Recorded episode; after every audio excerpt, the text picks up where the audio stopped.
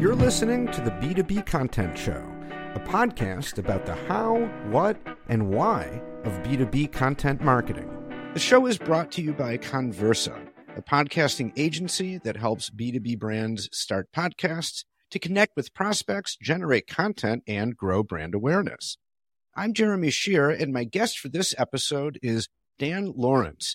Dan is head of growth marketing at Wrk. By the way, spelled W-R-K, no O in there, no need for the O. And Wrk is a process automation platform. So Dan, great to have you on the show. Welcome. Pleasure to be here, Jeremy. And yeah, thanks for bringing me on the show. You're quite welcome. So let's jump right into our topic, which is building a framework for testing and measuring content. And actually, to step back a little bit, because I think this is relevant, You're in growth marketing. So just say a few words about your role and sort of what growth marketing is compared to other kinds of marketing. Absolutely. So I think from a very high level, growth marketing is essentially the process of using data that we're gaining through constant repetitive experimentation via marketing channels. And how that really helps is that it helps you make constant improvements to the organization. You see what's working, what's not working, and you experiment throughout the entire funnel instead of just targeting, for example, just the ads or the messaging. Mm-hmm. You're targeting every lever of the organization that can create an opportunity or create a growth or level of growth within the organization. Okay, got it. So that's kind of your mandate, looking at marketing overall, all through the funnel, in kind of testing, measuring, how is this helping us grow? Absolutely. So it's constantly building out hypotheses based off of what the goals are and what the growth levers are that you need to pull based off of attaining those goals. And then really you're analyzing after you run experiments, mm-hmm. and seeing what works, what doesn't work, gathering feedback, and then using that feedback to implement more permanent structures so you can build growth on top of that next. Okay. So it's just a constant sort of process of experimentation, getting feedback, and then building something permanent. Got it. Okay. So now, again, our topic here is building a framework for doing what you just described. So describe the framework that you've built to do all this testing and measuring. Absolutely. So there's several frameworks, but the one that I use is a very simple hypotheses-based framework where you map out. How I usually start out a project is I map out the entire funnel or the entire touch points of an organization. And then you identify levers within those touch points. So for example, when you break it down into the top of funnel side of things, you're looking at ads and landing pages. And those are the two main levers that you've got from an overarching perspective. But within the ads, you've got the copy, you've got the creative, you've got the call to actions, and you've got the targeting.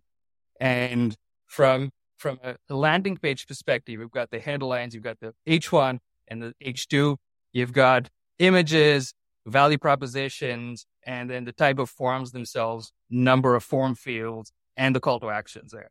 So just looking at those parts of it, so many permutations in terms of tests that you can run. Now, let's say, for example, you are thinking of increasing demos or demo booking. And so you've got a couple of different levers that you can pull. So it's really important to understand what levers you could pull and looking at assumptions or hypothesizing what levers you need to pull to get more demos booked.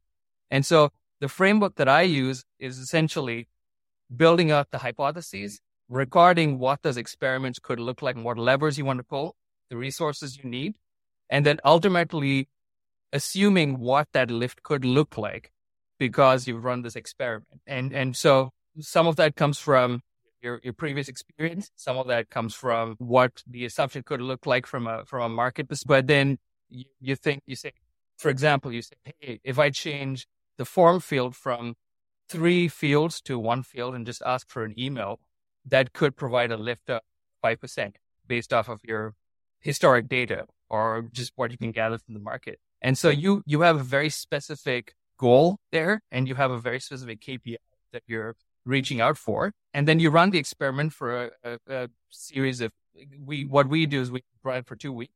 So we gather up enough data. And once you gather that data, then you know for a fact, if you've passed, you know for a fact that you've increased demos by 5%. If you failed, you've got to go to the drawing board and then map out another experiment to see if you can get that lift through the other experiment. And so it's just a constant process of doing this. And the framework is very simple. It's building out a hypothesis and creating an assumption based off of that hypothesis and then testing it for a period of time. Mm-hmm. To see if the assumption pans out or not. Pretty much. Mm-hmm. Okay. Now, you mentioned when we talked before to prepare for this interview that doing this kind of testing can be very valuable for helping to bridge gaps between marketing and sales. So explain how that works. Absolutely. So I think there's, first of all, several different areas that growth marketing could help with, and I think it depends on the stage of the organization and where the business team or the sales team's at and where the marketing team's at and what we validated in the market and what we haven't and their overall goals. But one example of this is in a B2B setting, for example, I see our role as being a provider of air support for the sales team. And what that means is it really translates into building a framework so that we can test out the different levers within the sales pipeline or the outreach process. So outbound marketing, in other words. And so one of them could be developing an outbound sequence with the sales team and then finding that mix of frequency or content or messaging or channels for that outreach and what we could do to build out baseline successes. And so that comes from that. To get to that area, you're doing a mix of emails, you're doing phone call scripts, reach out messages on LinkedIn, and you're testing out various permutations and combinations. You're testing that out till you can find a mix that starts providing enough conversions. And once you get enough conversions from there, based off of your goals, you have baseline numbers. And then essentially now you have a formula that you can build on top of, and the sales team can take from there and build on top of, and they can test out these different levers throughout. And it provides them with the opportunity to further test out and see what's working and what's not working throughout that cycle. And you can take you can take similar approach to every stage of the sales cycle and see how you can expect that process quicker. Mm-hmm. Okay. So with content that's going to help move the needle, help shorten the sales cycle. Mm-hmm. Absolutely. I think content plays a huge role. And I think content to channel also plays a huge role because there's a certain type of content that works for certain types of channels. And just that testing out to find what the content and channel mix is most fruitful is I think key here. Okay. Now this sounds hugely valuable to be able to do this kind of testing and really have data to guide your decisions about content and everything else. What's your advice for marketing teams that need to want to do a better job of this, that maybe don't have as robust a framework in place? What's the main takeaway for those teams? Like how do you begin improving? Yeah, I think the starting point is again, just going down to maybe utilizing Miro or something like that, where you draw out the entire customer lifecycle and you map out the touch points of a customer lifecycle. And you sit down as a leadership team and you figure out areas that you believe from an assumption or hypothesis perspective that you believe could increase conversions or could help you get quicker to your goal as soon as possible. And then you derive different levels of or different a series of experimentations based off of what you think your goals are.